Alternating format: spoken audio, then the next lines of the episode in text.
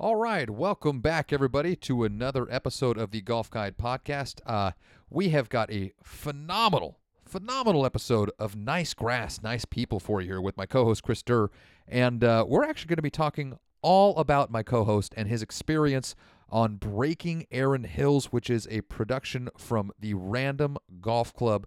Uh, he was able to fly out to the Midwest and play the 2017 U.S. Open venue in a quest to break 80, and it is fantastic. Episode one aired earlier this week, and I think they're going to be coming out with a new episode each of the next several weeks until their round of golf is complete. So, had an absolute blast talking with Chris all about his experience. Uh, and so, before we get to that interview, I wanted to just remind all of you out there that this episode is proudly presented to you by Suave Golf. You know what? Good friends great golf courses, phenomenal vibes. That is what you find at Suave Golf. We organize outstanding golf vacations to some of the world's best golf courses. Right now, you can sign up for the 2022 Suave Two Man Championship at Bandon Dunes. It is going to be taking place next March. You and a partner sign up. Uh, three days of exceptional, uh, you know, tournament, casual tournament play, I should say, and then one uh, casual round of golf. Uh, we're going to be playing Pacific Dunes, Bandon Dunes, Bandon Trails, and Old Macdonald. And you're going to get to do it while meeting a bunch of great people in a really fun environment. Going to have great swag for everybody. It's going to be a really good time. If you want to learn more or sign up, make sure to visit suavegolf.com and check out our golf sabbaticals. All right, with that, everybody, let's get to the podcast. Let's get to Mr. Chris Durr here on Nice Grass, Nice People on the Golf Guide Podcast. Everything's gonna be all right. Hey, look at this place. Silver Acres Rest Home. Oh, it looks more like a, a country club than a nursing home. Nice grass, nice people. And I hope you brought your bathing suit.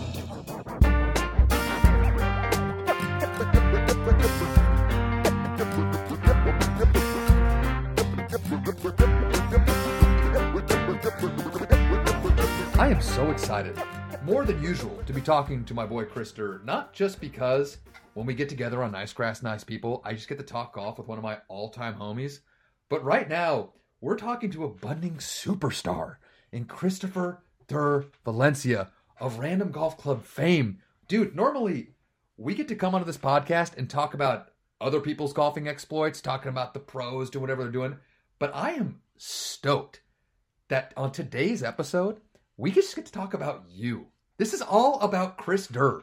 Like I, I, I don't know why. It just makes me really excited. Oh, welcome, partner.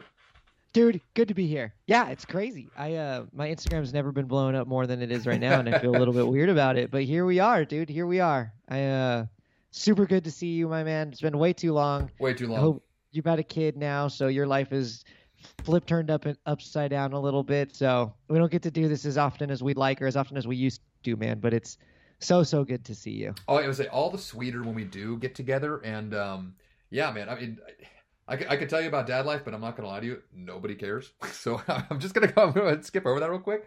Um, so I'm, I'm just gonna get straight to it, man. I for anybody listening to this podcast that uh, isn't following the socials or anything like that, I'm just gonna fill you in real quick. Um, Chris was a part of a video series called Breaking Erin Hills. Um, it is done by Random Golf Club, which is run by Eric Anders Lang, who in the world of golf uh, is puts out some incredible video content uh, on YouTube. He's worked with Scratch TV a lot. Guy travels all over the world. You actually had him on the No Gimmies podcast, what, six years ago, seven years ago?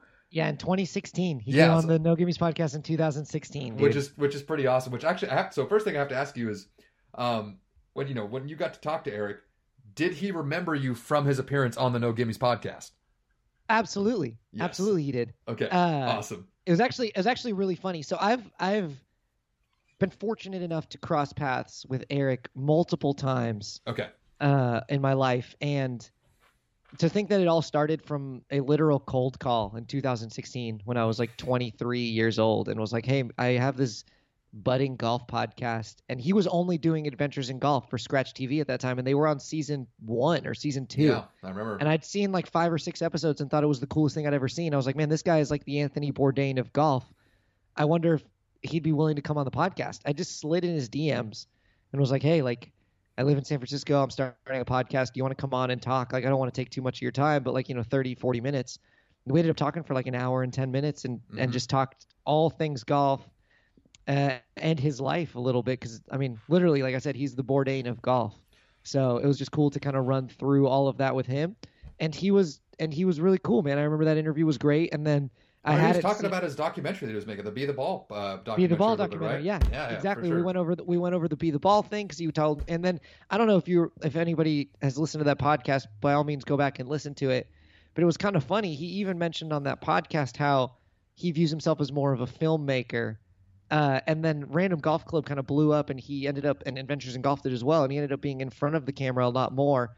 Um, and kind of the ethos of the Breaking series, the way he explained it to me, is like his ability to be that filmmaker again, right? He spends more time behind the camera, more time in production, more time doing those things that he enjoys a little bit more, as opposed to being in the front, like the guy in front of the camera, which I thought was really sure. cool. And then the, his best way to do that was to incorporate the community and invite people to come play these awesome, incredible, fantastic golf courses. And and I was lucky enough to uh to get selected for the Breaking Erin Hill series, dude, and, and it was quite the experience to say the least. Yeah, no, that's uh, that's awesome, man. And uh, I mean, you know, having only been able to watch episode one, uh, which is available now on YouTube from the Random Golf Club Films uh, YouTube page, um, dude, he does such a good job. And, and that's the I, I think this applies to all of the Random Golf Club videos. So just for a little extra context for everybody, just in case you aren't familiar with this, um, you know, Random Golf Club is kind of a you know. A, how, how would you explain Random Golf Club to somebody who's not familiar with it? I, obviously, it was started by Eric Anders Lang as kind of like a community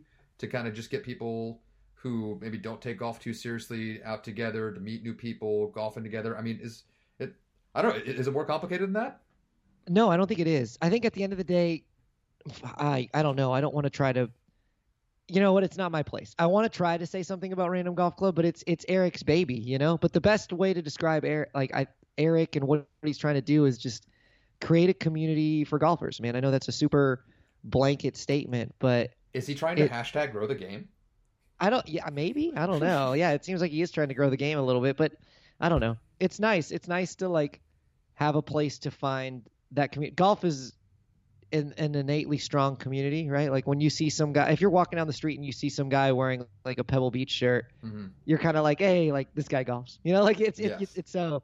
So I don't know. I think he's trying to do something. Like it's cool to have him try to do something and build a community that's not affiliated to a club or where you live. Right? Right. He's just trying to he's trying to make it more known for just anybody who is curious about the game, plays the game, or loves the game. You know. So yeah.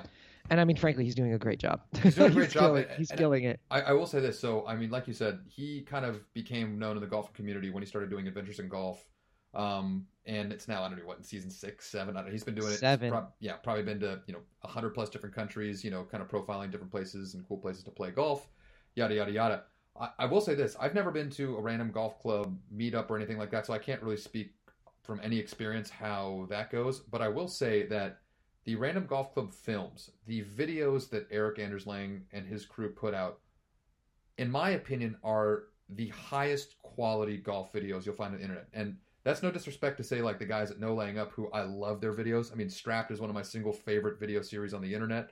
Um, but like the just the production quality and just like the viewing experience of the videos they put together, I think are second to none in the world of golf. They they do such an incredible job. And it's really interesting to hear you say that Eric enjoys the filmmaker aspect of it because, and again, I'm not trying to, you know, denigrate or insult Eric in front of the camera, but like when I was watching this, I kept thinking to myself, like, man, this is like he's really like hitting his stride right now. This is like kind of what he's he's almost like an orchestrator director first, where I kind of like how he paints other people's journeys as opposed to following himself. Right? It's, it seemed from somebody not knowing that he had shared that with you, it felt like a more natural fit as a viewer from from my end as well. Oh my god, I'm sure he I'm sure he would love to hear that. Like I'm sure that would make him so happy, dude. Cuz I mean, he dude, he's a killer storyteller and he's so detail oriented and he's just like I don't know. He's got a knack for it and he's got an eye for it. And like you said, the production quality is insane. He knows how to make things look good. No stone gets left unturned. Like specifically just on the first video, just as like a little funny thing, uh when Ken hits his shot into the third green or the fourth green, in the top right of the screen, it's got like Ken, you know, plus two, 124 gap wedge, Mhm. and you can read it. and then when it pans to the camera that's behind the green, the the scoreboard on the top right is still backwards, as if it was like facing the viewer that's behind the golfer. And it's like that's a cool little detail that's just like Very cool. yeah, it's just clean, you know. It's just like clean. It's just it's just like a fun little thing, you know. I don't know. I, I, I don't know. He's he's the man, dude. I got nothing but great things to say about that guy. Yeah, for sure. I, and it's funny that you make the uh, the Bourdain comparison because I, I totally see it, but I, I will say this: whenever I would watch uh, uh, Eric on his videos, I'd always think to myself like, I know that it's kind of Bourdainish, but my only my only issue, and again, this is not meant to be like a, an insult at all. He's not enough of a mess. Like Oh yeah. to be No. Bourdain, like he's not like I I, I know that he I, I'm pretty sure I've seen on his social media that he's been you know sober for a number of years, and I, I don't know the story behind that, but like that that's the thing about Bourdain is that he's just a sloppy drunk mess who's just he's like William Burroughs in Naked Lunch, right? I, I don't know if you're familiar with that old book, like and I, I know Bourdain loved that book too, and Eric just always like he just has way too much of an idea of what's going on around around him right now. He's just way he's way too clear minded to be Bourdain. dude E- eric's so in tune man he's in tune with everything like Yeah. his, his surroundings who he's with what he's trying to do he's just a very like turned on and in tune person which makes it really easy and fun to hang out with because it's like very clear it's like oh cool this is where we're going like even with like the shoots and what we were doing and all the stuff that gets cut out and pre post interviews all of the random stuff it was very clear it was very like okay like we're going to do this for that we're going to do this because of that go over here because we need you to look like this and it's like oh okay cool like I'm just walking around hitting golf shots, but yeah, for sure, I can go walk and hit this golf shot, or I can walk and stand over here. I can like I don't know. And I mean, just just after the first episode, you watch it and you go, holy crap! Like this is this is insane. How is very- how high quality and how Yeah. yeah, and how good this looks. I, honestly, man, I, I'm I can't wait to pick your brain a little bit about the production and kind of like participating in that sort of thing. Because again, you, you see a lot of golf content, you know, online on TV and stuff like that, and you know, for someone like me who's even in golf media, I mean, granted, I'm on the print side, so it's way more basic than anything that they're dealing with. I, I'm so fascinated to hear about like kind of what goes into making those sorts of videos. And um, you know, and, and we'll jump off there. So, w- one last bit of context for everybody. So, the series that you were on, Breaking Erin Hills, this is, you know, I don't know what installment of the Breaking series that uh, this is for Random Golf Clubs. I, I know, is this the first or second one where Eric has taken himself out of the video and they're focusing on other people attempting to break a certain number at a tournament championship level golf course? This is the second one, or excuse me, the third one. The first one. one. was Sawgrass. The second one was Royal St. George's, and then this is the third one. Okay, that's right. Okay, yeah, the Royal St. George's one, uh, I actually really quite enjoyed as well. That, that Yeah, yeah, that, that one was really good. Um, so basically, the concept of this video is they bring in four amateur golfers of varying skill sets. They ask them to, they're going to play from the backy back tees, the championship yardage tees. At, couldn't get more tipped out. yeah, at, at- a championship golf course, and just to kind of see what happens, right? Which is so cool because th- I think this is easily the best way that golfers can kind of live vicariously through someone online to kind of get a championship experience without actually playing the courses themselves. They've in, in that from that aspect, they absolutely nailed the format. Being a part of it, did you feel the same way? Yeah, absolutely. It it it was. Yeah, I mean, it was really. It it didn't take long to realize, like, oh, yeah, this is gonna be really good. I mean, like, so we we uh, so we flew in. I can't remember the exact days, uh, but it was like a three day thing. So let's say I flew. Let's say I flew in on a. I must have flown in on a Wednesday and flown out on a Friday. Okay. Flew in on Wednesday. We get there Wednesday, have dinner, and they're like, "All right, like, here's a Whoop. This is how you use it. Share your Whoop data with us. This is what's going to happen tomorrow. It's like 5 a.m. wake up. You're going to do this, this, that. We get there, and so like just kind of go over all the basics. Well, so The I, next I, I was gonna say, what what time are they showing up at your hotel room to get? Because they're obviously there 5 super a.m. dude. 5 a.m. dude. They roll into they roll in at 5 a.m. and it's gross. it's my it's my boy my boy Jordan. Jordan was uh Jordan Lundell. Follow him on Instagram. He takes super sick pictures. He's just like a gun for hire, you know. He just shoots for whoever needs whoever needs something to get shot, whether it's like a like a video or photography or whatever. He'll they hire him and he does it, and he's the fucking man, dude. Jordan, super high vibes. Jordan was the man. But it. Jordan just knocks on my door at like 5 a.m. and it's just like cameras rolling, and he's like, "What's up?" And I'm like, "I mean, nothing, dude. It's five o'clock in the morning. Like, you know, I, I, there's absolutely nothing going on in this room right now. Is there something Uh, up to which I should be aware of? Exactly. And then Jordan, dude, and then Jordan and I spent the next literal 12 hours together. He was just my shadow. He just filmed everything I did for 12 hours. Interesting. And so, I- so each of you four guys kind of had like your own designated cameraman that followed each one of you throughout the day. Yep. Yep, we each had our own we each had our own guy. Wow. Uh so we each had our own guy filming literally everything we did. Jordan, dude, shout out Jordan again. Jordan was the fucking man. That is awesome. Wow, man. Dude, it was crazy. And it's like, and it literally was like knock on the door, 5 a.m., like cameras on, red lights on, like, what's up, Chris? And I'm like, hey, hey, stranger. Like, nice to meet, nice to meet, nice to meet you too. I guess we're gonna be friends now, right? Like, let's go, let's go hang out. Uh, and so yeah, they just filmed everything I did, dude, all day, everywhere I went. Um, which was a little unnerving at first, but then, uh, I mean, we went outside to get on the cars to go down to Erin Hills, and the vibes were so high. His crew is super professional, super, super professional, super in tune, I guess. And they all were on the exact same page. Like they all knew, even the guys who were just hired as like a one-off, right? Like I said, because there's a couple guys that were just like local, like PAs or local. I don't know. I'm sorry. I don't know like the cinematography term. Like I don't. I don't. I'm You're not- fine. You can say I'm anything not on this podcast. I'm not. In, I'll- I'll I'm not in to call you out. production. Yeah. Yeah, I'm not. I'm not in production, but like, I mean, what you know, all the guys that were there, part of the team, like getting the whole thing ready and making sure that everything ran smoothly. Uh, from Eric all the way down to whoever the bottom guy was, who I don't even know who that is.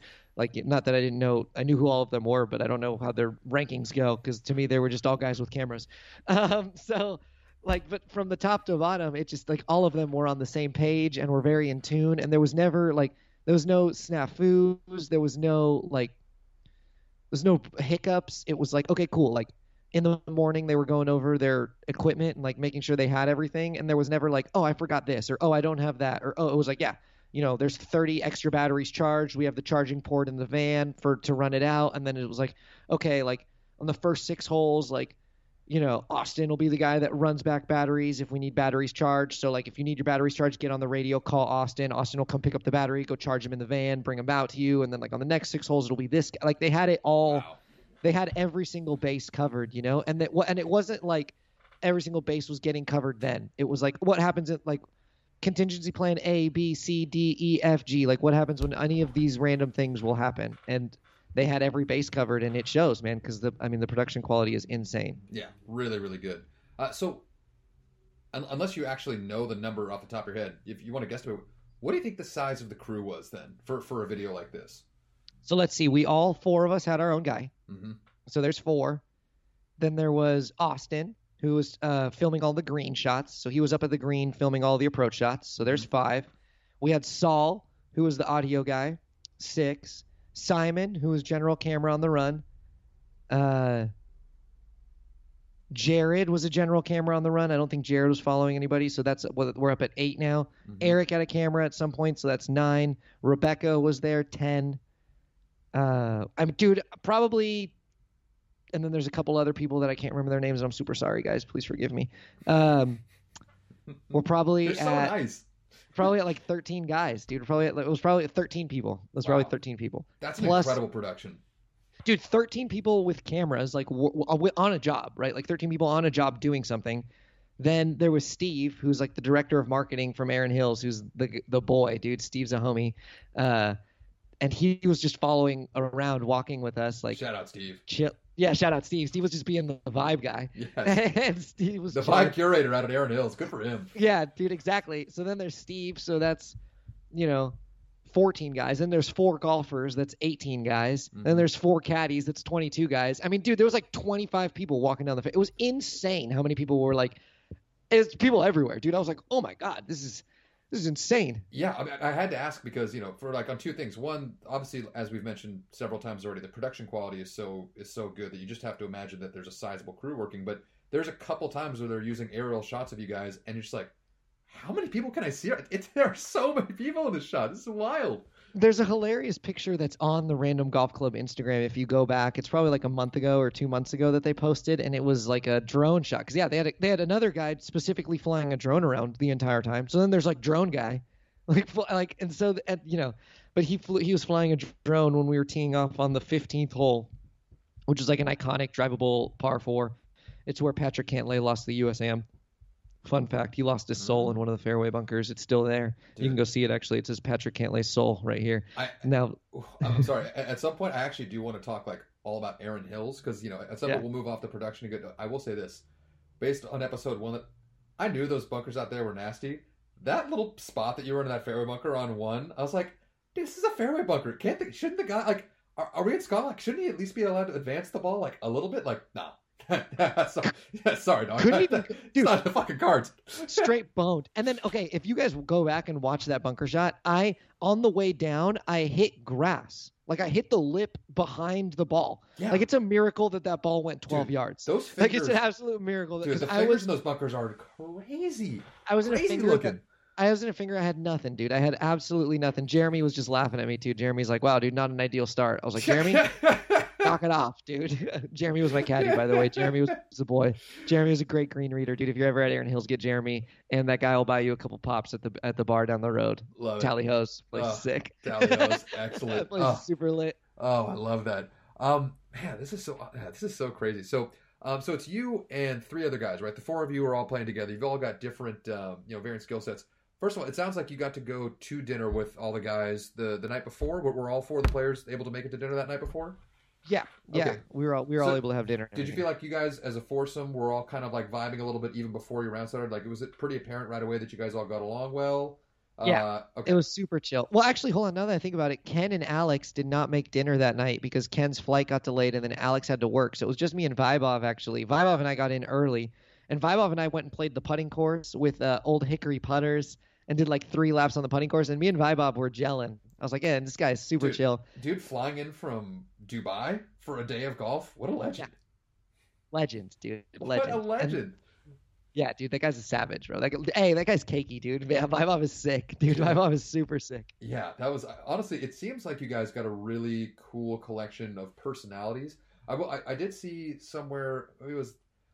I never read YouTube comments ever, but I, I, I felt like I had to read them a little bit just to see if you were like you mentioned it before to see if you were getting cooked for your slow start or you know some other stuff like that. And it is like that's the most positive place on YouTube I've ever seen is the is the comment section for episode one of your Breaking Erin Hills video. I've never I've never I- seen so many compliments thrown to other people's way on YouTube before. It was it was incredible.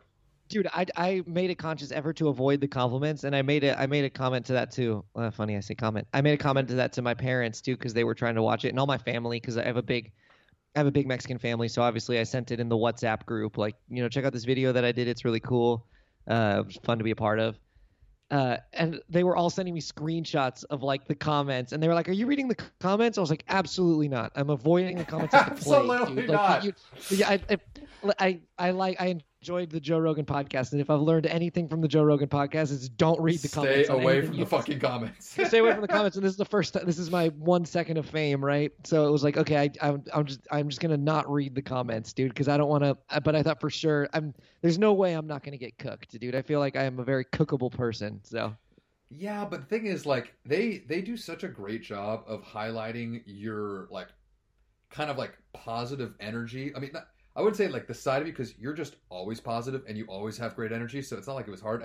I, I texted this dude. I, I literally wrote it down in my notes and then I texted you the same. Like the camera loves Chris Durr. I don't know how else to say it. The camera agrees with Chris Durr, and it's like you're you're like so positive. Like, I, I think a lot of people were probably watching that video. Like, dude, this plus one is not off to a great start, and he's just out there having a good time and smiling. Like, is that okay? Like, are you allowed to do that if you're that good at golf? Mm, I think a lot, a lot of Vi- them might have been taken like taken back. Like, whoa, like he's not getting angry. Like, good golfers don't have to be dickheads.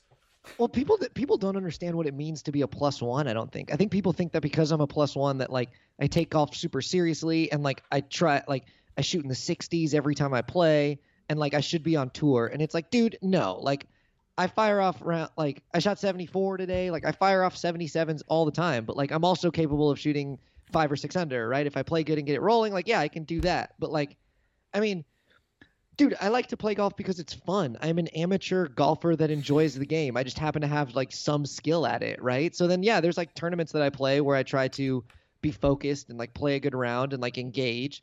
But there's so many rounds where I play like, what do you think I'm doing on a bachelor party, dude? If I go on a golf bachelor party, I'm not out there grinding trying to shoot under par. I'm playing the whites, I'm drinking beers, and I'm like hanging out with my friends. Like, and if I shoot 81, like who cares? You know, like what like what does it matter? You know, like I, I don't know. People, I, I think people have this weird conception of like, oh, because you're a plus one, like mm, golf is serious, and it's like, yeah, like I take my golf seriously. I want to be good. I like playing good golf, but like also, dude, if I like make a triple, like what, what, what did I think I would just because all of a sudden I became a plus handicap, I was never gonna make a double bogey again. It's like, dude, get out of here, like blow me, dude. Of course I'm gonna make some doubles, you know. It's golf. Well, I think that's part of the reason that uh, I, I think this video is gonna really, you know, I, I think it's gonna help a lot of people understand that, like, yeah, like just like you said, just because you're a really good golfer doesn't mean you always take it seriously. And also, you can still have just as much fun as a 15 handicap who likes to go out there and crush a 12 pack when he plays 18 holes. You know what I mean? Like it's it's Exactly. we're out here for the same reason. Um, and then like for me personally, I talked to my roommate about this recently, and it's like for me personally, like I I truly I can honestly say with like full like without holding anything back, like I truly can I I have fun on a golf course whether I shoot 90 or 65. You know, like I have equal amounts of fun because like if I'm shooting 90 and I'm on like I I shot around in the 90s last year during quarantine, like 2020. I shot 91 at my home course that I've played 2,000 times here in San Diego. I just played bad. I hit like every tree, hit like a couple balls out of bounds, like and just made a mess of it. And like it was one of the funnest rounds I've played looking back on it because it was like so ridiculous, dude. I had like a ball get stuck in a tree. I had like a ball barely in the water that I tried to hit out of the water and it didn't get out of the water. And it's like you look back on it and it's like, dude, I literally did everything today. Like I hit it in a tree, I hit it in the water. like I, I think I four putted once, and it was just like, oh my god, like I'm literally doing every. I'm doing the most. Like I'm absolutely doing the most. and a nice sobering reminder: those are out there for all of us, no matter how good you are. They're out there for all of us. My buddy who was a 15 handicap, Brian, you met Brian. He came I to did. Rustic Canyon with us. Beat, Yo, beat me that beat me that day. Yo, no, exactly. He beat me that day. He shot 88, and he will never let me forget it. And it's like, dude, What a That's dirtbag. all- yeah, what a dirtbag. But that's that's also kind of part of the fun because now when we go to the bar and have a beer or whatever and are hanging out, and like his buddies, like you know, because I'll go play with his Have friends. you ever beat Chris? Well, it's funny you should ask that. Exactly, exactly. Because like they'll play, like you know, we'll go play with his buddies who I'd never met. Like you know, if I go meet one of his buddies I'd never played with before, and I shoot whatever seventy five, and they get their minds blown. They're like, I've never seen anybody do that before. And then you know, just be like, well, I don't know if you know this, but I actually beat Chris one time on his home course, and it's just like, oh my god, you know. And it's just like, it's become like a funny, ongoing inside joke, right? But it's like, it's you know. Like what? What am I gonna do? Get ma- what am I gonna do? Tell him to never uh. talk about that day again? Like no, no, no. We have to erase that day from our memory. It's like, dude, that day is a sobering reminder that golf is super hard, and if you're not careful, like yeah, it'll bite you. You know, like it'll bite you, and you'll start, and you'll, because like, I mean, all 90 is is bogey golf. You know, so it's like yeah, Yeah. if I make like three pars and then go quad and then run off like four bogeys, it's like all of a sudden I just shot 44, and it's like, well, I mean, I, I hit three greens and lipped out three birdie putts, but then you know took the quad and then got on the bogey train for a little bit, and then next thing you know, I'm eight over through seven, and it's like, well. I'm not really too sure how exactly that happened, but here we are now. Yeah, man, and that's you know, it's just uh again, it almost just kind of like that kind of context just sort of makes it all the more satisfying though when you do play well, knowing that it's just not like the rays are just so thin, right? Like in golf, like the difference between shooting a 75 and an 85 really isn't that big at all. Like at not- all. Yeah, at, At all, all. At all. It's the difference of like making a few putts. It's like, you know, you hit that one bunker shot to eight feet and missed it and made bogey. And it's like, oh, on the next, but like, you know, in an alternate universe, you make it. And it's like, I, I don't know, like you just do that a few times and it's, instead of it being a 79, it's a 75. But like, if you miss all of those, it's an 85. And it's like, man, that happened so fast. I don't Yeah. know. I don't know, dude. What do you like? It escalates quickly. It escalates quickly, dude, and we're amateur golfers, man. Like I don't have to I'm not playing for a paycheck, right? Like I'm playing to get out there and have fun because I absolutely love the game. So like what Yeah. does it matter if like what does it matter if I play really great or play really bad, dude? It's still super fun to go play golf and hang out with my friends and like do the do literally my favorite thing to do on earth. For sure. So then, then that begs a question. So in uh, this episode one of Breaking Erin Hills, where you and your three playing partners go out, they uh, they filmed the first four holes in this first episode, right? And you Right. do start off. I mean, you get boned pretty hard in the first hole with that lie out of the bunker. And Super then- bone. You get super super boned, and then is it fair to say that you were still kind of figuring the greens out on those first four holes? I granted, it didn't seem like you had any gimmies that you like missed. You you, you had No. like some decent like I mean, those were all were those all 15 plus feet? Those like I missed like a eight footer for bogey on one. I missed like a thirty footer for par on two. mhm. Uh, I missed like a twelve footer for par on three, and then I missed like a twenty five footer for par. I just do. I just missed those greens, and those greens are uh, they're they're really hard. They're it all kind of look easy. yeah, they're all raised, and they all roll off away from you in every direction. Yeah, they look they look crowned. Like every single one of them is like, oh yeah, like crown. Yeah, super crowned, super gnarly. Uh, and I mean, like, how about like, I mean, the first, the my first tee shot on breaking Erin Hills is the first shot I've hit at Erin Hills. Like the my first putt was like the third putt I'd hit at Erin Hills. You know, I hit like two on the practice green, and then it was like, all right, like go out there, and I was like, okay. And so I like hit my first putt, and I thought I hit a great one. It was like 35 feet down the hill for par. Thought I hit a great one, rolled like eight feet by, and I was like, "Oh my god, this is the worst speed control I've ever seen in my life." Yeah, exactly. I was like, "Oh no." So I mean, those first four holes were really just me trying to figure it out, and then uh, What was your what was your caddy's name again? Jeremy. So Jeremy. So do you think like those first couple holes, it was you just like not like slowly getting used to the greens? Like I, I did have in my notes somewhere. Uh, I I don't remember exactly what made me write it down in my notes, but like were you and Jeremy kind of like searching for a little something together, like on those first couple holes, like, or did you guys feel like you had some good good chemistry right from the bat, Oh. or did it, did it get got better throughout the round? Like, I, how, how how did the relationship work with your caddy? Because I mean, again. You're trying to break 80 at Erin Hills from almost 7,800 yards. I mean, Yeah. to have any success, you and the boy are going to have to have, you know, a little mojo going.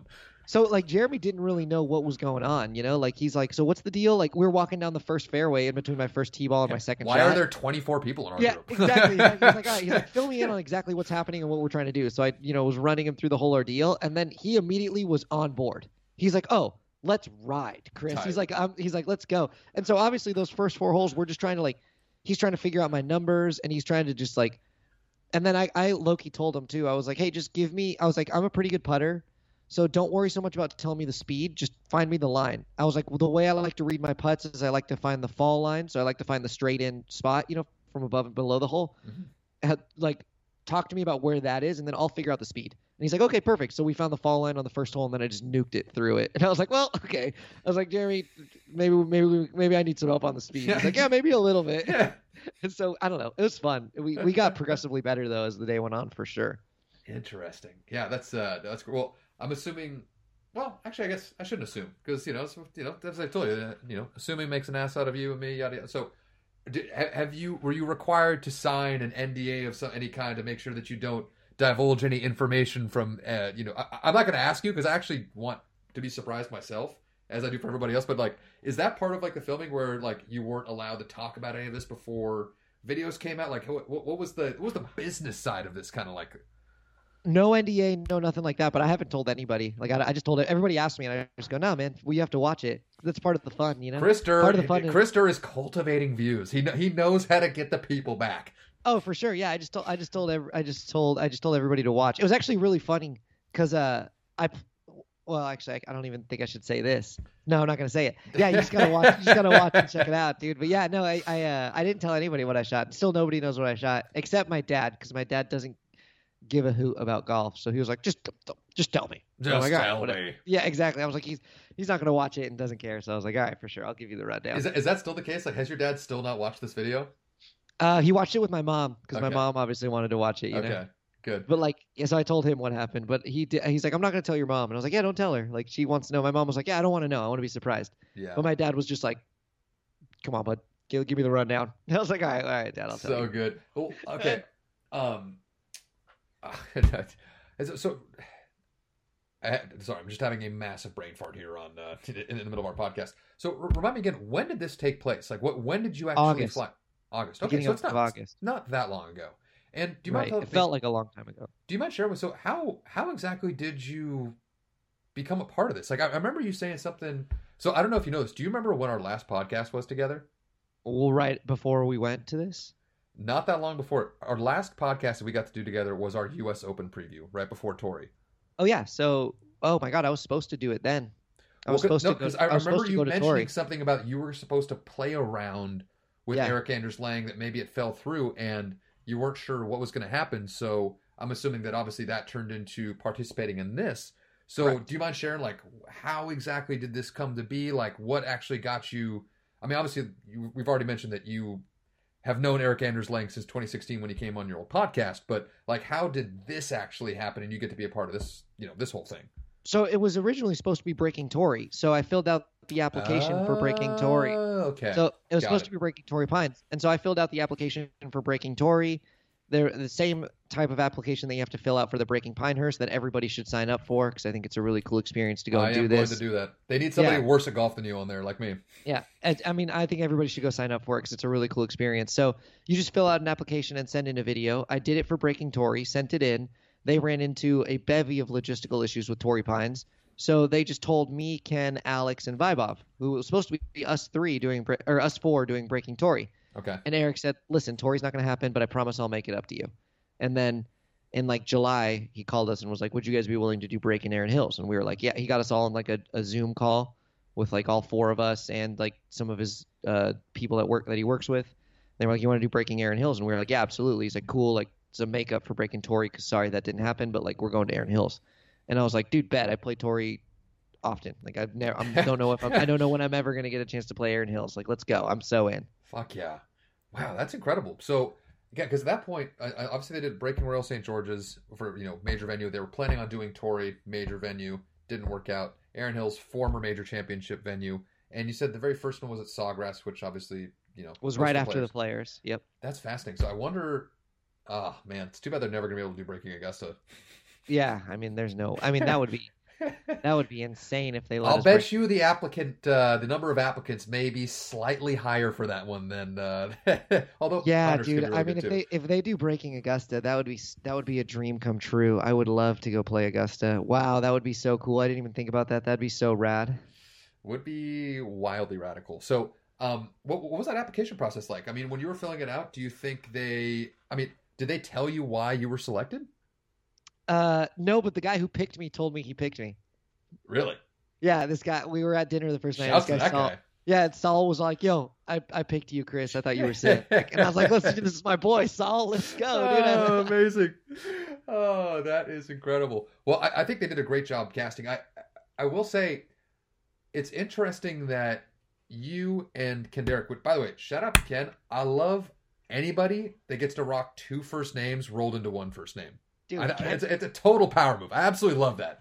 Dude, shout out Ken. He got married this weekend too. Dude. I was, uh, yeah, shout out Ken, dude. Ken, Ken. got- Ken, yeah, dude, it was sick. Ken got married this weekend, so uh, Good Ken. dude, Ken's the man, dude. Ken's, dude, Ken's, Ken can move the ball, dude. He hits it so far. I don't think you understand, dude. He hits it so far. And it's funny because like when you watch a swing, like his his move is like a little unsuspecting. Like it, I don't want to say it looks awkward because my my golf swing gives people's eyes cancer. So it's like I I come from a place where I can't really speak illy about anybody's golf swing. dude, he's like, like- six. He's like six five or six six. Is he so, that tall? dude, he played uh, co- like college basketball and a little bit of pro basketball Oh. overseas. Like he's, dude, he's huge. Dude, He's a big body. it did he's not a big come, body. It did not come through in the like. Obviously, he's he's bigger than the rest of you guys, but like I, watching the video, it was not clearly apparent that he was six five.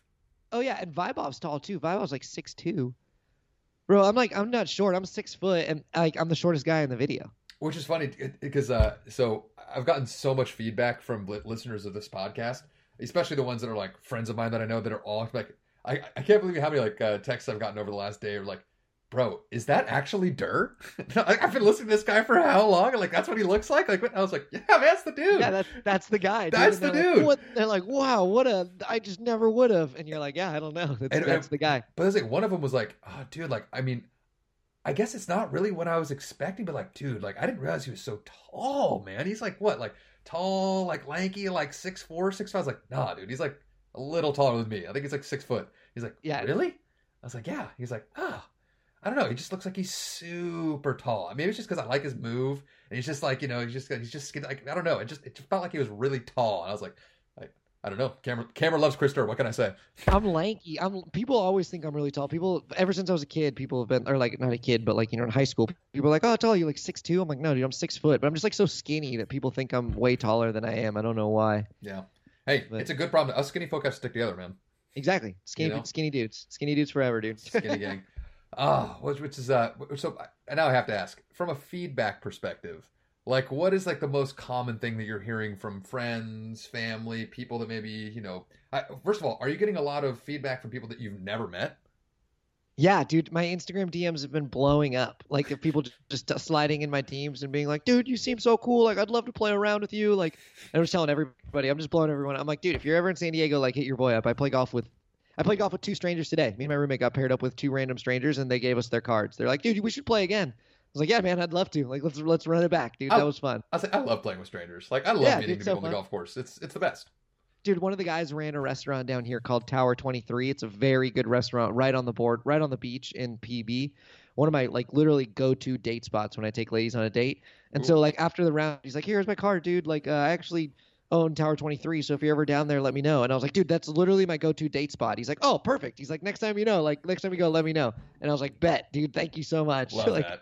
it was sick. Ah, absolutely love that. Well, that's great, man. So, and and as we mentioned before, like it's for the most part been positive. Have you had any just hateful losers come come at you at all? Nobody in the DMs yet, dude. No hate, no no hateful DMs yet. I'm still waiting for my first one, So but we'll social, see. So social media isn't so awful and evil after all. I guess not, dude. I guess not. I guess if you're just talking, I guess if you're, I guess the golf community is over are overwhelmingly positive, which is great to hear. I, Yeah. And I love, I love it, dude. I, I don't know if, I don't know if I can handle being being bullied. Yeah. I'm soft, man. I'm right there with you. There, there's, there's Yeah, no- exactly. I, I would not handle criticism well. I I Um, can handle it that well. I, I, I want to jump back into a couple more like production like side questions before I start uh, kind of getting your thoughts on Erin Hills. This is one thing I'm super curious about. How long did it take you guys to play your 18 holes? Dude, a long time. It took us a long time, dude. It was like is long. It was probably like a five and a half hour round. It was too long. It took us too long. Admittedly, I was thinking it may be even longer than that. Like five and a half still like seems like it makes sense given how much stuff they were trying to do while you guys are playing. Like I, I would have guessed somewhere around there. Right there when you was like long, I was like, bro, is this about to be like a seven hour round of golf? Like how? No, is- I think I think Erin Hills would have castrated us because they had public play behind us. You know, I felt so bad. I was like, oh, guys, like, well, and that's the thing is like all, all the videos and all of the aerial shots they were doing, the place is like empty, right? So I was Yeah. trying to figure out like, did they close the place down for you guys for like a half day to kind of clear you out? I mean, did you actually have groups waiting on you? no, we never had groups waiting on us. Thank Okay. God. Okay, They gave us they gave us an hour and a half tea time, so we went off at seven, and then the first public group didn't go off till eight thirty. got it. Okay, which is so cool of Erin Hills to hook us up because they're just they're losing they're that's an hour and a half of money they're losing and they're not open year round. no. So like that's, I mean, and I think it's You do It's have the to think that the revenue they're losing from the tea times, that the exposure that they're gaining from this video, you would think would probably have to make up for. Because I don't know about you, man. Like this, watching this video of you guys, I'm way more excited and want to play Erin Hill so much more now than I did after watching the 2017 U.S. Open. Like this Can I- video has me more amped and excited to visit Erin Hills one day than anything going on at the 20 at the 2017 Open. And I, I'll bet I- you I'm not alone on that either. can I I'm gonna be I'm gonna give you my hottest take, dude, and I'll I'll die on this hill, dude. Erin Hills is better than any of the five courses at Bandon. It's dude, it's it's so dude. I don't think you understand how good it is. It's so good, and I you know me, I'm a Bandon stan. I love Bandon. I think Bandon might be like heaven on earth. But like My head's doing as- 360s right now. For anybody that can't see the video right now, it's just it's spinning.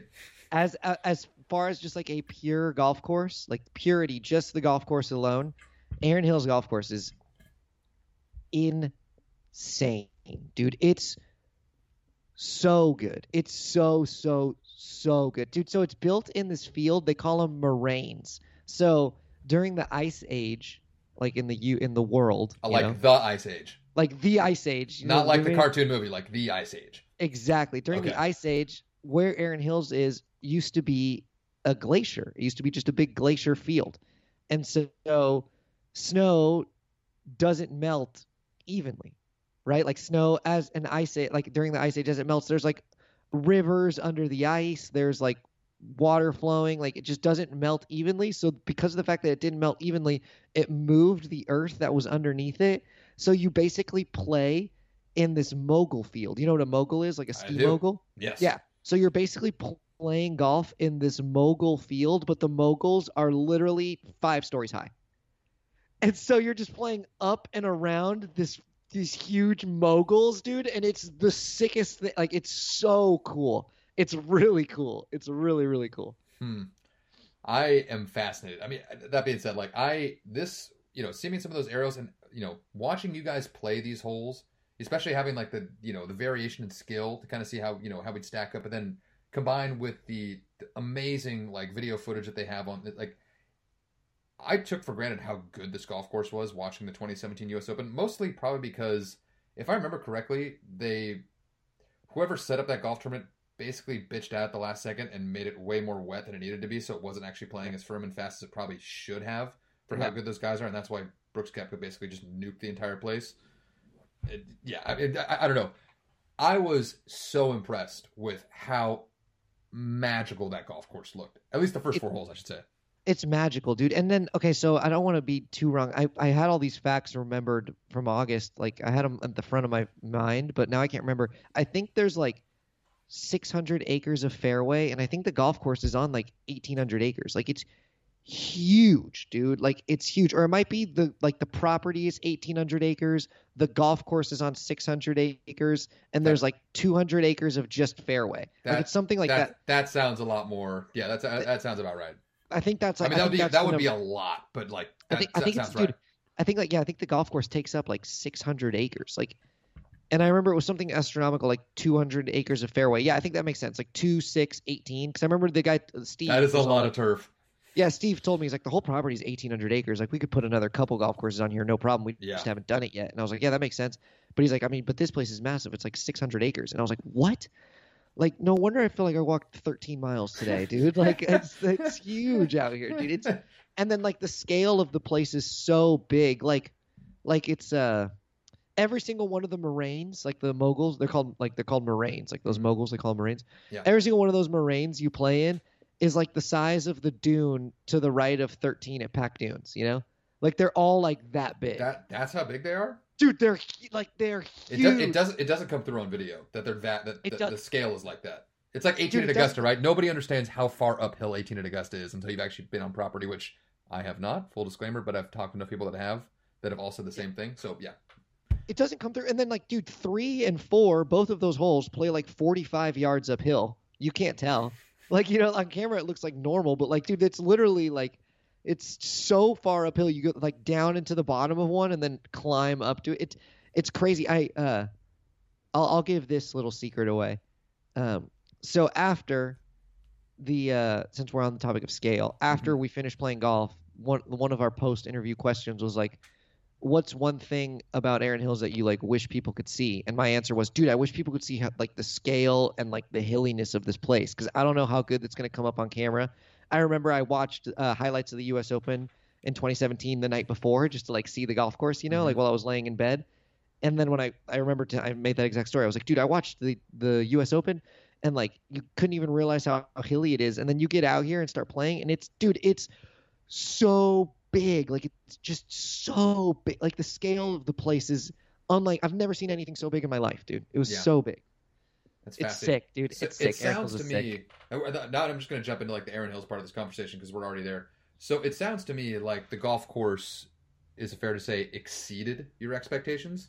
Oh, it wasn't. Yeah, uh, yeah. I, I mean, if, if you're saying it's Yeah. better than the course of Bandon, which now I have to play it just to see just how hot of a take that really is. Um, yeah, I mean, again, I wouldn't. I, I would have had high, but like not astronomical expectations before watching this video and seeing what I saw. I'm like, damn, this place is lit.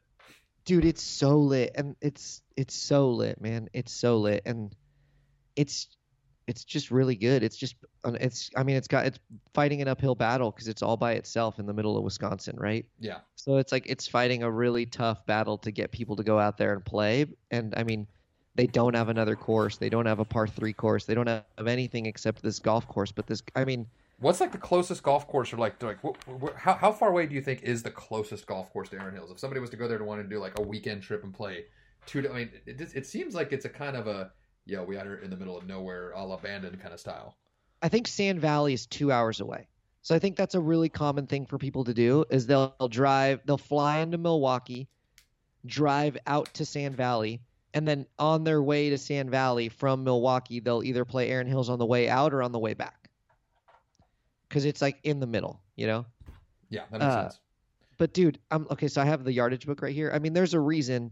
Let's just go through it. They've hosted one, two, three, four, five. They're one, two, three, four, five. Yeah, they're they're gonna host over the span of 20 years. They're gonna host five USGA championships. So it's like Sizable. Sizable, dude. They had the women's pub links, the USAM, the US Open, the Mid Am is there next year. So hopefully I can qualify for that and go back and hang out with my boy Jeremy again. Love that. Uh, and then the U.S. Women's Open is there. Like, I mean, they're they're not the USGA isn't fucking around, right? Like, they're bringing their best players out there to host their best championships, and rightfully so, man. The golf course is it's such a good test. It's so it's so good, dude. It's so good. It's Yeah. really really good. Do you think that the course conditions are a, a, a factor in what made the golf course so good? Because it, that place looked beyond lush, like when you guys were out there.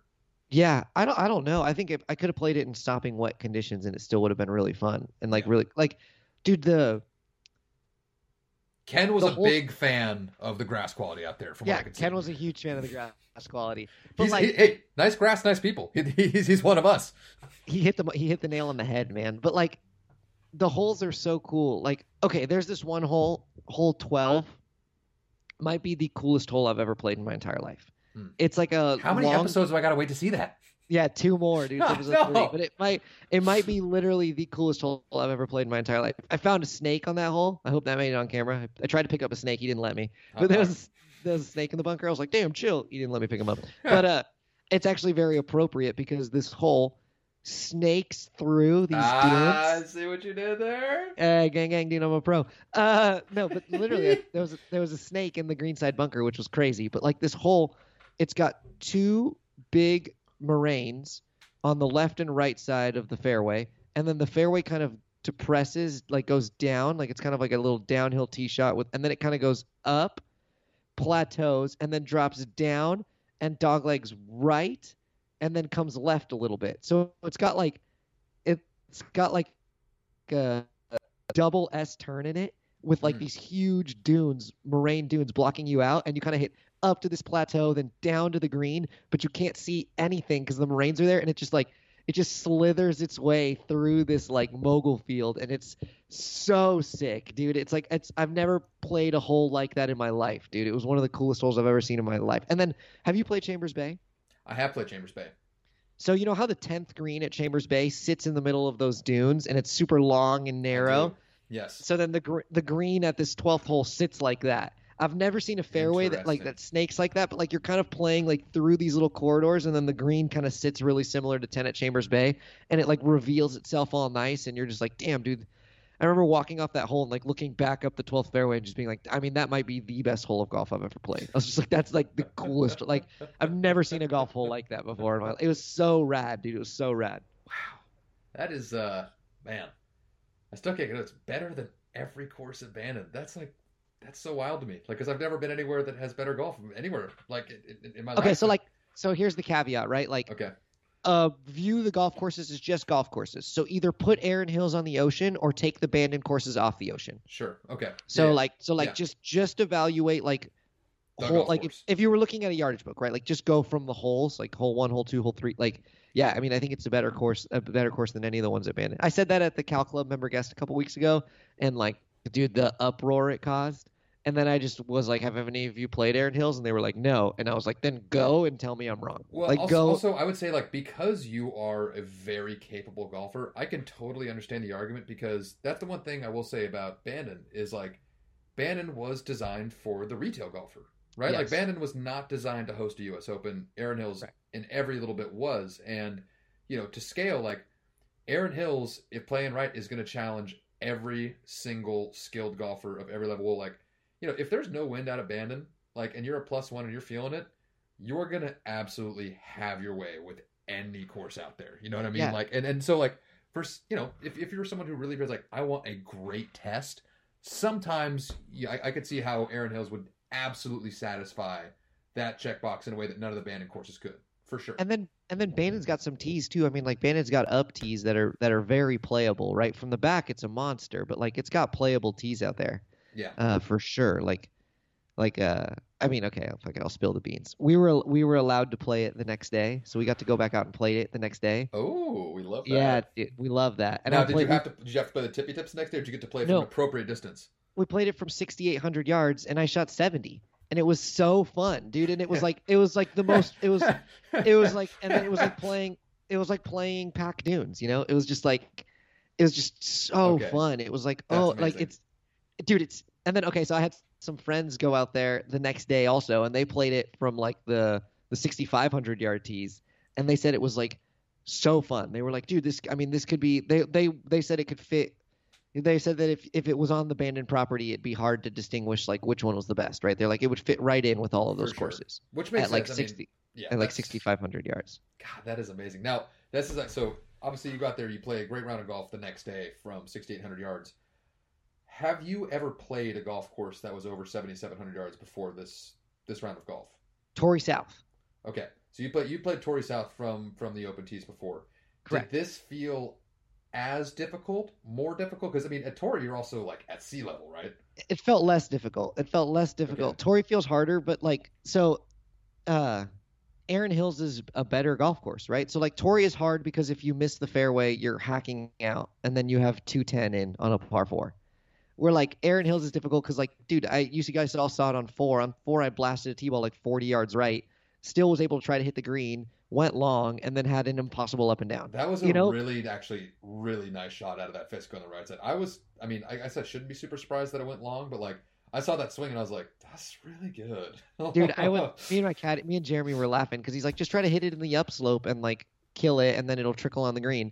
And I flew it to the top of the upslope, which we didn't think could happen, and then it just went long, and it long is dead. Yeah. So I made bogey. But it's like, I probably would have made a bogey on that exact same hole at Torrey Pines, but it would have been a much shittier bogey at Torrey Pines. It would have been like a hack out, and then like a hit the green, and then like I don't know. It just Just wouldn't have been much. fun. like yeah, every just would- single bogey that you watch the pros play when they're there at the farmers. Exactly. It just wouldn't have been wouldn't have been a fun bogey. Where like that one was a sick bogey. I like hit it in the fescue, then I like had the chance to execute a good shot, and like I didn't fully execute it, but like I didn't know I didn't fully execute it until the ball stopped rolling, and then I was like, oh shit, I guess I, I guess it didn't stop, and then and then you kind of get back there and you have this chip, and you're like, shit, I still have a chance with this chip, and like I don't know, you just felt way more engaged the whole time. With Torrey, like you know you're out of the hole after Yeah. you hit one bad tee shot. You're like so. Torrey's harder for that reason because it's just gonna like kick you in the nuts every time. Where like Erin Hills is like a Erin Hills is like a tease. It's like, oh, like you can still make par if you want to, and then you walk off with double, and you're like, what the fuck just happened? You're like, is this golf course spreading her legs for me? And then, sapa, that's a close. That's Yeah, gonna be a bogey. Like, exactly, okay, exactly. Okay. And you're like, all right, cool. I guess I'll just go to the next one. Oh, that's fat. So, is it fair to say then that you were the second longest hitter in the group after Ken? Yes. Okay. Now, again, I, I don't want to give anything away, so I'm, I'm kind of just going off what I saw from episode one when you guys played the first four holes.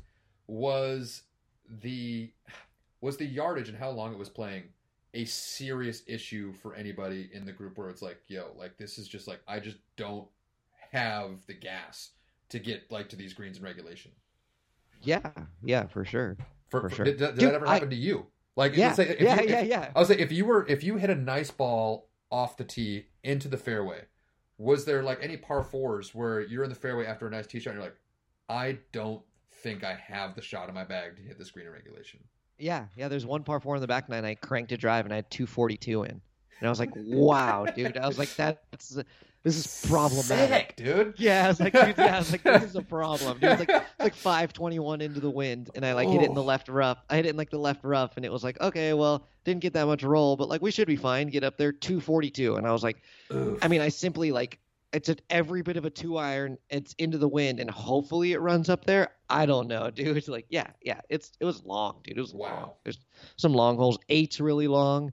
Eight's a really long hole, and it like dog legs around this moraine, and then goes up the hill, and it's into the wind. Eight's a monster. Like, yeah. yeah, there's some monstrous holes out there. There's some absolutely. Seven's a monster, dude. Seven's like a 640 par five. It's like uphill. It's like, okay, well, I'll just never get there. I'll just get there never. Yeah. Well, it's, it's funny, man, because like I know this is way longer. The only time I've ever experienced something like what you guys did was last year. I I think we might have talked about it before, and I certainly have talked about it on this podcast, so I'll, I'll keep it pretty brief. But I got to go play Harding the Monday, the day after the final round of the PGA Championship, where Morikawa won, and we got to play the PGA Championship tees in the same course conditions with all the Sunday pins. And like on 16, now granted, I think we had like maybe like a six or seven mile an hour breeze in our face. On 16, where Morikawa hits it to seven feet. Now, granted, I'm not a long hit, right? Like I, I don't hit the ball. Uh, like I mean, for a mediocre golfer, like sure, like I, anyway, I nukey boyed a driver on 16. Like I caught every, put two cheeks into it, dude, and and just could not have hit it more center on the club face. I had 62 yards to the pin. Yeah, dude, that's so gnarly. I was like, fuck, dude. Like, how do these guys do this? That's dude amazing. it's insane like this is a totally different topic right that we're going down the rabbit hole now but like i hope that this video can show people just how good the pros are yes. And like i, it I hope i hope too, people for i sure. hope people can i hope that i hope that that comes through because whenever like that's one of my least favorite conversations to have when i play with strangers and they go like oh like you're plus one like you're two under like i was two under through four this morning you know and they're like oh like you should try to go pro and it's like dude like brooks koepka would be six under through four right now like you Yeah. know like he would he would already be like i'd be losing i'd be four down i'd So- be dormy That, that's the thing. So, so watching you guys play Erin Hills, like obviously you guys are playing from the yardages, but the course, while it did look immaculately kept, I mean, it's fair to say that it wasn't in U.S. Open conditions, right, where the rough is grown out to just catastrophically long lengths. The fescue wasn't up to your knees like it was in a lot of places for the pros out there. I'm watching my buddy who's a plus one go what like five over through the first four or what? what five over five, five five over over the first four, and like you weren't playing bad no like you know, like yeah. you got super unlucky on the first hole, and then you just kind of like put yourself in a couple bad spots where you had to like grind a little bit and make some bogeys, right? And you're Exactly. and you're a good golfer, and it's like I'm sorry, in tournament conditions from the same tees, Brooks Koepka shot how many fucking under par on that Yeah, golf course? Like 17 under that par or something, nuts. Dude, or 12 under par or something. It's, dude, I mean, I, I remember walking off that golf course and being like, dude, okay. So remember when JT hit the two three woods on 18 Mhm. at Erin Hills and he hit and he made eagle? Dude, the plaque, they have a plaque where he hit that second three wood. Yeah, We in the video we all go up to it and look at it and hopefully they do a good job capturing it.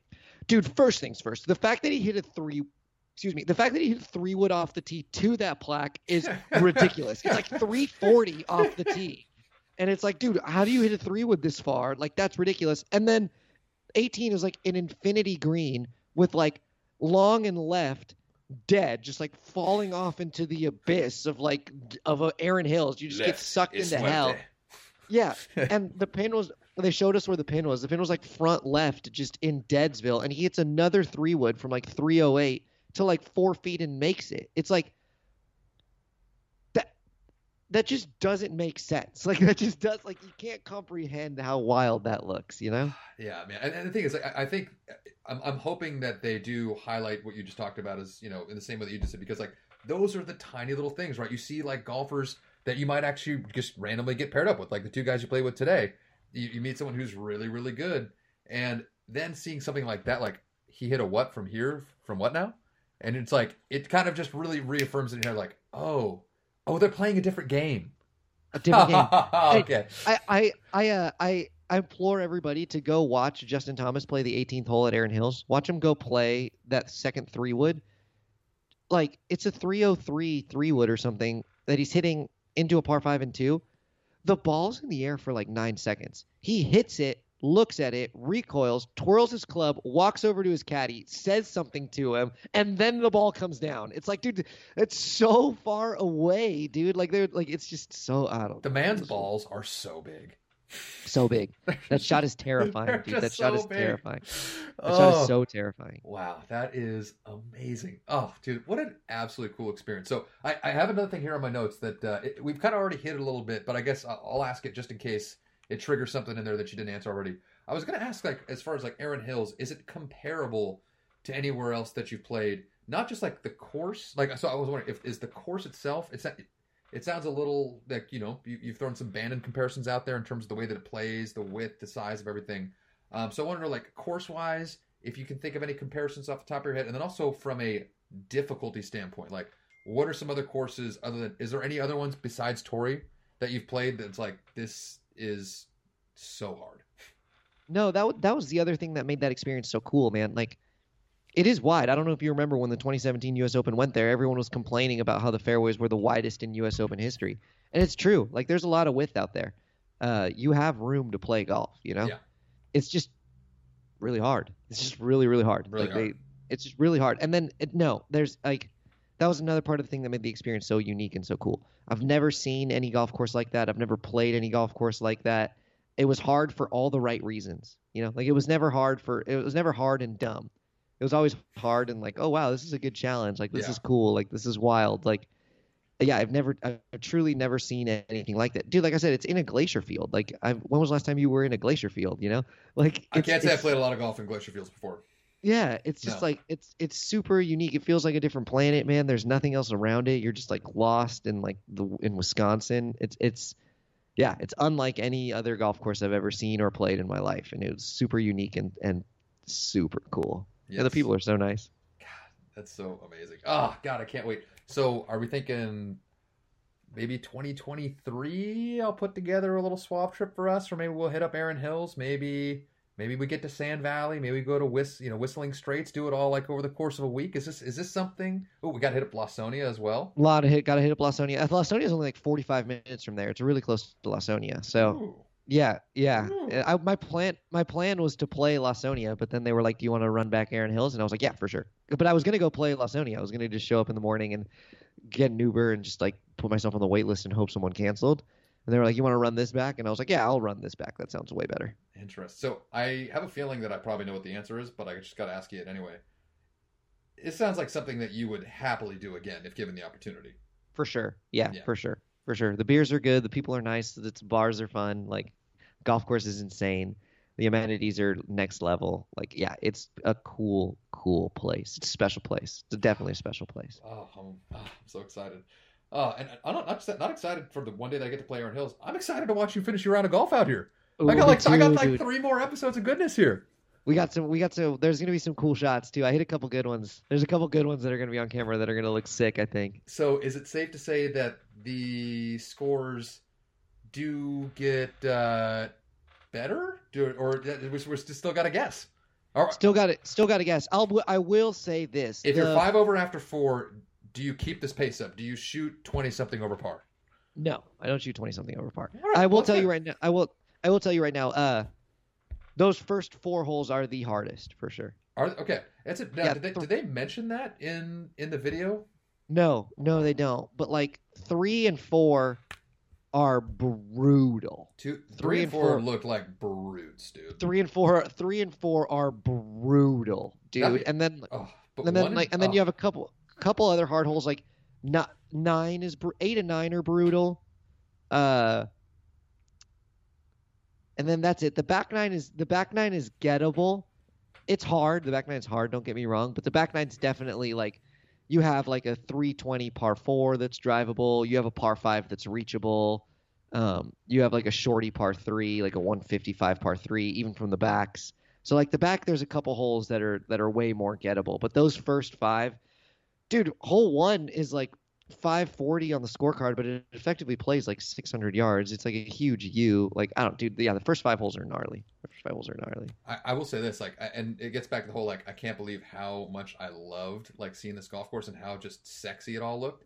Um, bro, one and two, like that par five to start, and then that like two looked so unbelievably sick. Like you, you know, again, pardon my language, folks. I'm a slut for a good short par four, right? And it didn't look very short from where you guys are playing it, but like that just looked like so hard. Like the temptation to get aggressive on a hole like that just seems like it would be too overwhelming, and then it's ready to just kick you right in the teeth if you start getting a little a little too in. Like just it looked like a perfect golf hole.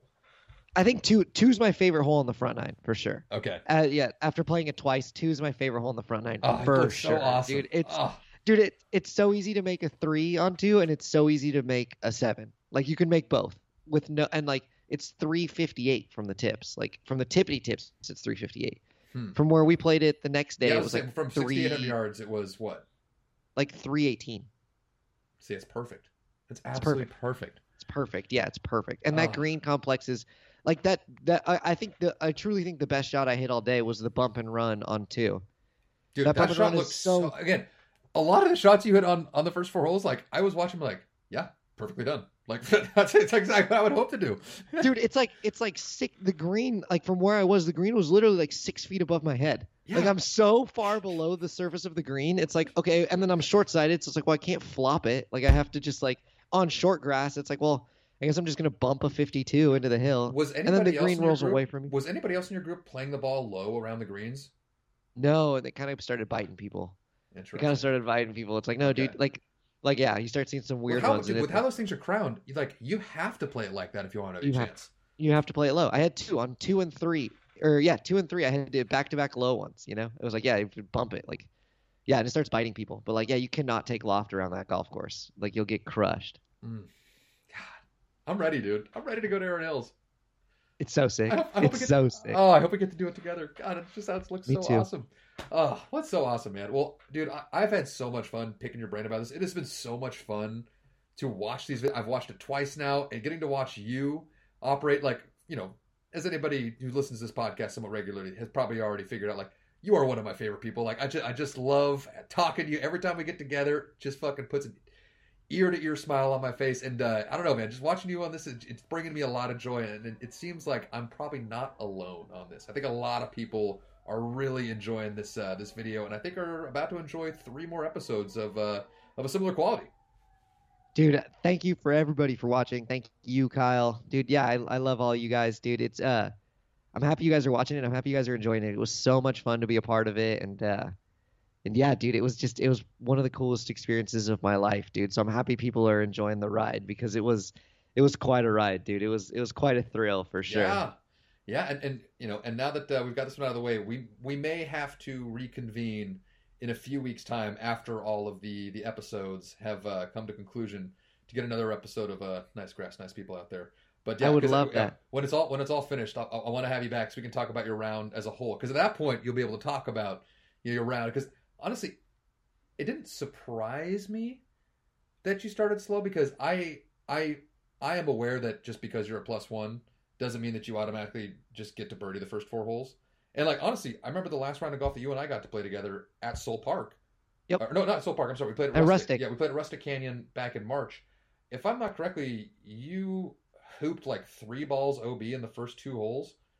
Yeah, I was three over through three. Yeah, like three over through three. I hit yeah. I hit it OB. I hit it were- OB on the first hole and then save bogey. I hit it OB on the second hole, made double, and then I parred the third hole. yeah. And I was okay. like, all right, chill, we're Yeah, like, you're all over, and then you ended up making I don't know how many birdies. You ended up winning more skins than anybody else, and I think you had the low score of the day. I was like, yeah, this dude like this dude vibes. He gets out there, Yeah. he starts slow.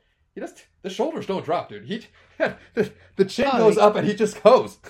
It gets it takes all the pressure off. I just gotten out of a three hour car ride too. We sat in LA traffic, so I just like fresh out the car straight to the first tee and just pull one, pull hook one out of bounds. It's like sick. Today's Yes. gonna be today's gonna be sweet. Absolutely sick. Oh yeah, man. that was. they uh, gave us they gave us the official U.S. Open yardage books too, which are Ooh. sick. Now, do those have the uh, the green the green readings on them? Oh, oh yeah. Oh my. Yeah, they they do. Oh Yeah, they do. Were you They're using it during your round? Did you find it? Oh u- yeah, Did you find it helpful? oh yeah. Your boy was in there, dude. Going full Your boy was on in there. Dude, okay, hold on. Let me just show you 12 so you can get a picture of it. Like, there's, let me see. Can you see it? Yes. so everybody, he's showing me his green reading book that has just a bevy of information and yardages, every side of the fairway, giving yardages from every tees to every spot. Each hole taking up two full pages of the yardage book before it gets to the green, where there's got to be no less than 47 different arrows on that green, projecting all the different slopes and whatnot. That that is that is a cornucopia of golfing information. Dude, and then look at that S, dude. The hole is like such a gnarly little S turn. It's crazy. And, and this is and this is your favorite. That, was number 12. That was 12. Yeah, my favorite Yeah. hole in the golf course. Uh, dude, 12's, I'm, I am 12's elite. gacked for episode three. I cannot wait to see you play this golf hole. Let's Dude, go. 12 is sick. 12 was so sick. Uh, Oh, dude. Yeah, it's so cool. So- course was crazy, dude. b- before I let you go, have you stayed in touch with the other three guys that you got to play with? Oh hell yeah, dude! Like I said, Ken got married this weekend. Shout out Ken. Yeah. Texting Ken on his wedding. I was like, "Let's go, dude."